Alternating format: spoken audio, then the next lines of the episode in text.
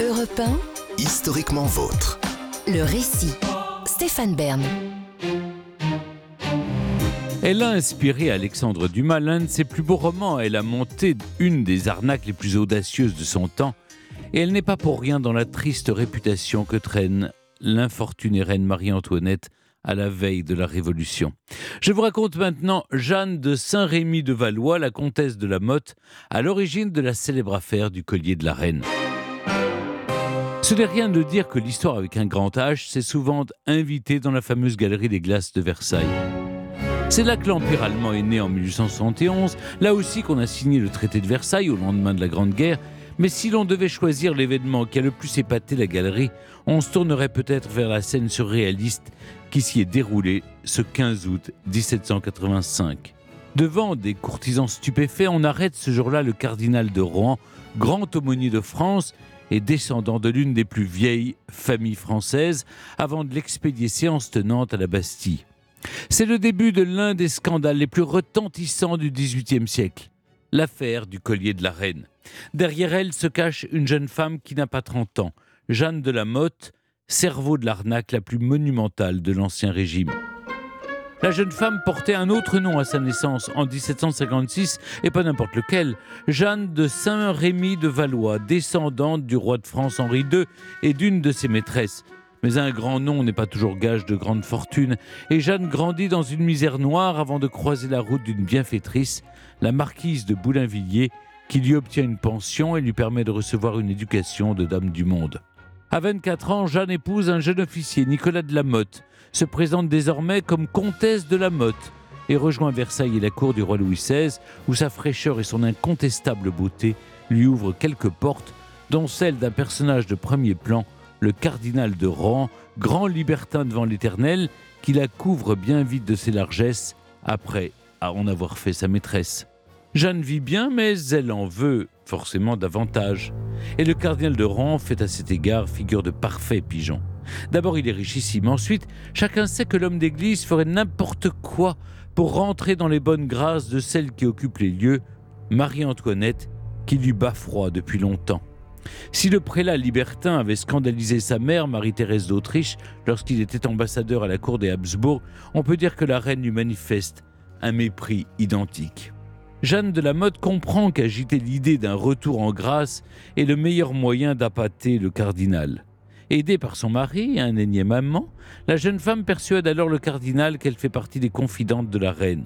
En quelques mois, l'intrigante forge de toutes pièces une correspondance entre la souveraine et un cardinal ravi de ses royales réponses, pourtant toutes plus fausses les unes que les autres.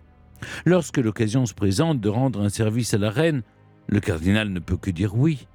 Réputée dépensière, la reine ne lui demande rien de moins que de lui avancer la somme faramineuse d'un million six cent mille livres pour s'offrir l'un des plus grands chefs-d'œuvre de la joaillerie mondiale, un collier. Oh, pas n'importe quel collier, le plus beau collier d'Europe, 674 diamants, 2842 carats tout de même. Un collier que ces deux créateurs, Charles-Auguste Beumer et Paul Bassange, avaient conçu eux-mêmes en espérant qu'il soit acheté par Louis XV à l'époque, mais le roi est mort entre-temps, et le collier n'a jamais quitté l'atelier. Alors à la cour, chacun sait que la reine rêve du collier, mais Louis XVI, qui se l'est vu proposer, hésite. S'offrir une pièce pareille n'arrangerait ni sa réputation, ni celle déjà passablement écornée de la reine. Mais voilà, glisse la fausse Marie-Antoinette, si le cardinal de Rohan voulait bien acheter le collier avant de le lui remettre, sa disgrâce ne serait plus qu'un mauvais souvenir. Et bien sûr, la reine s'engage à le rembourser rubis sur ongle. Rohan est prêt à céder, mais tout de même la somme est colossale. Il lui faut un peu plus que quelques lettres. Jeanne de la Motte monte alors un stratagème qui laisse rêveur. Par l'intermédiaire du très sulfureux comte de Cagliostro, elle en appelle à une certaine Nicole Le Guet, une prostituée du palais royal célèbre pour sa ressemblance avec la reine. À la nuit tombée, on attire le cardinal dans les jardins de Versailles, au cœur du bosquet de Vénus. Dans la pénombre, le visage voilé, la fausse Marie-Antoinette tend une rose au cardinal en lui murmurant Vous savez ce que cela signifie? Vous pouvez compter que le passé sera oublié.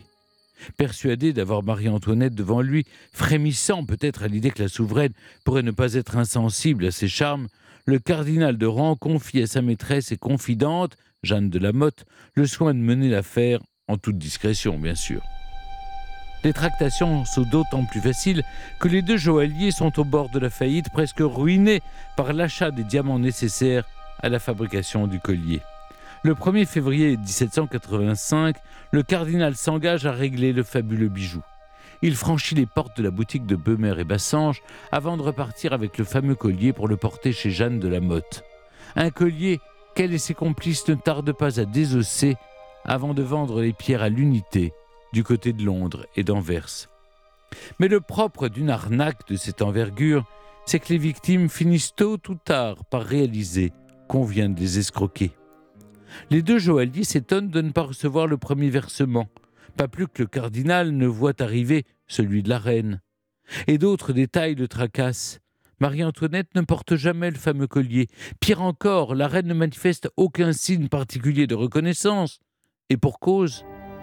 Lorsque le bijoutier Beumer se rend à Versailles pour la supplier de le sauver de la faillite, la reine tombe des nues. Menée tambour battant, l'enquête se solde par l'arrestation du cardinal de Rouen, pétrifié par la colère du couple royal, qui ne lui pardonne pas d'avoir cru un seul instant que Marie-Antoinette aurait pu lui accorder un rendez-vous nocturne dans le très suggestif jardin de Vénus. Une cascade d'arrestations s'ensuit, dont celle du comte de Cagliostro, de Jeanne de la Motte et de la plupart de ses complices. Après jugement, le premier est expulsé manu militari vers l'Italie. Pour l'intrigante, le jugement est plus sévère la prison à vie, mais pas seulement. Le 30 mai 1786, le bourreau lui applique sur l'épaule gauche un fer rouge en forme de V pour voleuse.